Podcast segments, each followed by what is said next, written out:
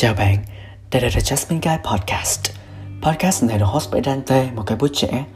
Mặc dù sau này sẽ có rất nhiều thay đổi, nhưng hiện tại mình đang là một sinh viên ngành quản trị marketing. Mình là người sáng lập ra The Jasmine Guy Blog.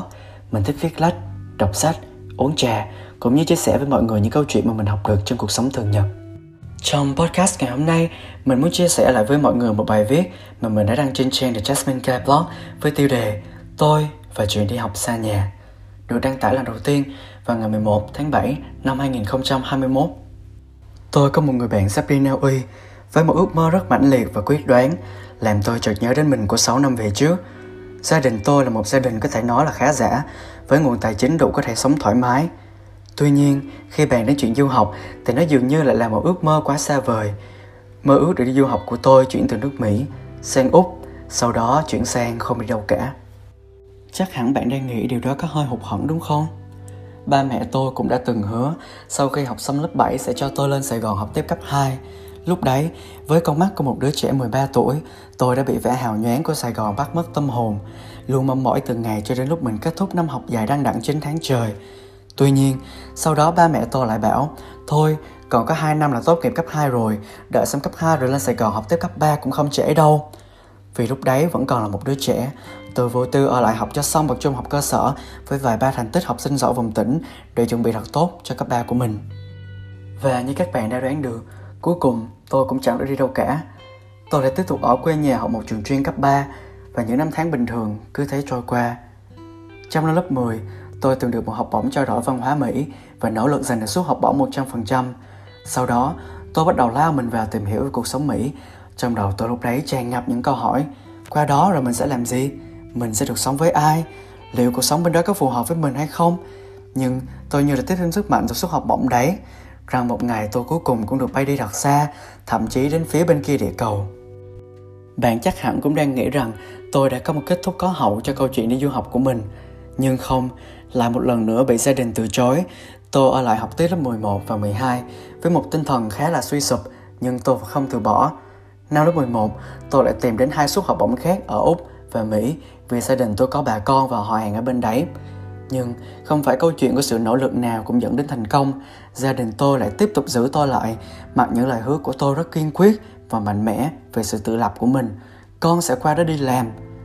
Tôi vẫn còn nhớ, hôm đấy tôi đứng trước mặt bà và mẹ, hai hàng nước mắt cứ thế rơi xuống vì biết một lần nữa mình lại bị giữ lại ở quê nhà của mình. Như một con chim non có hai đôi cánh đang rộng mở, nhưng lại bị giữ chặt lại, mãi mãi không thể bay ra khỏi tổ của mình. Nếu bạn cũng đã từng bị ngăn cản bởi gia đình không một việc gì đấy như tôi, tôi tin chắc rằng bạn cũng sẽ hiểu. Nhưng đừng quá lo lắng, vì một ngày nào đó sớm thôi, nếu bạn thật sự muốn được đi xa, cuộc đời sẽ đưa bạn đến những con đường khác, dù là không quá ngắn hay quá dễ dàng. Cuộc đời rồi sẽ dẫn dắt bạn đi đến nơi bạn cần phải đến. Cuối bài, tôi xin được phép trích dẫn một câu nói, bạn sẽ mãi mãi không đi đến đích nếu bạn mãi lo dừng lại để tâm đến những cản trở. Mãi cho đến tận bây giờ khi ngồi viết lại những dòng này trên blog của mình, tôi đã thấy mình làm được rất nhiều thứ, dù là những thứ nhỏ nhoi. Đôi lúc tôi vẫn hay ngồi và suy nghĩ rằng nếu khi đó gia đình tôi không chút do dự nào để tôi bay sang một nước khác du học, thì bây giờ tôi đang làm gì? Với tình hình Covid căng thẳng, với nhiều biến động của thế giới như bây giờ, liệu tôi có đang thật sự hạnh phúc với lựa chọn và quyết định của mình hay không? Có một vài khoảnh khắc trong đời, tôi lại thầm cảm ơn gia đình của mình vì đã cản mình lại không phải vì họ đã kiềm hãm mình, mà họ đang dần tạo đà để mình chạy xa hơn, để con thuyền của mình đi nhanh hơn. Và tôi biết rằng, đôi lúc gia đình sẽ trở nên rất cực đoan trước những ước mơ hay hoài bão của bạn. Nhưng tôi tin chắc rằng, đó là vì họ đã có những trải nghiệm tương tự như thế, và họ không muốn bạn phải đi vào vết xe đổ của họ hay của bất kỳ ai khác mà họ quen. Mấy ngày nay, khi thấy bạn tôi đang chuẩn bị đi Na Uy tất bật tôi lại nhớ về bản thân mình. Hiện tại, tôi đã trở nên ít bồng bột hơn trước, không phải vì tôi đã trở thành một ông cụ non biết tất cả mọi thứ trên đời và có thể tự quyết định cuộc đời của mình, mà vì sự bồng bột của tôi đã có thêm lý trí.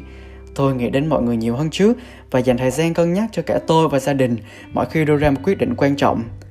Cũng phải thú thật rằng đôi lúc tôi cũng sẽ trở nên rất ích kỷ và sẽ đòi mãi một thứ cho đến lúc được thì thôi nhưng tôi cũng dần nhận ra rằng đôi khi sống cho người khác một phần sẽ khiến việc chúng ta đang làm hay đạt được trở nên ý nghĩa hơn tất cả các bạn như tôi cũng đã từng hoặc sẽ sớm bị gia đình ngăn cản vì đi học xa hay làm bất cứ những việc gì khác quan trọng với cuộc đời đây là điều tôi nghĩ rất là bình thường và điều bạn cần làm là dừng lại để có thời gian suy nghĩ thật kỹ về hướng đi của mình Liệu việc đó có thật sự cần thiết hay không?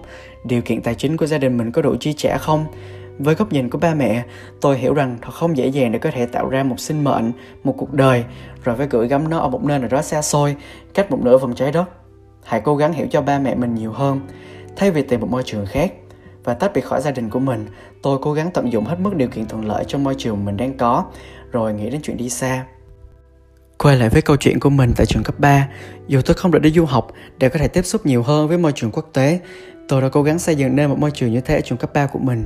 Tôi tham gia tổ chức nhiều sự kiện hơn cho trường, làm câu lạc bộ tiếng Anh để vừa trau dồi bản thân và cũng vừa giao tiếp được với nhiều người hơn. Tôi tham dự môn và các cuộc thi học thuật khác. Nhờ 3 năm tại trường cấp 3, dù không được đi học xa nhà như tôi từng mong muốn, tôi đã có một trải nghiệm tương đối là tuyệt vời, đủ để tôi học được rất nhiều kỹ năng giao tiếp, tranh biện, tư duy phản biện để chuẩn bị cho bậc đại học của mình.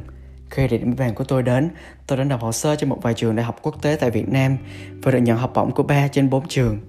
Và trong đó có một số học bổng toàn phần. Đó là lý do sau này tôi hay khuyên các em nhỏ hơn mình mỗi lần các em gặp sự ngăn cản của gia đình. Đó là tôi từng trải qua thời điểm đó và rằng đó là một điều hết sức là bình thường. Hãy cố gắng vùng vẫy trong hồ cảo của mình trước khi cất bước sang đại dương nhé. Cảm ơn bạn đã chú ý lắng nghe tập podcast của ngày hôm nay.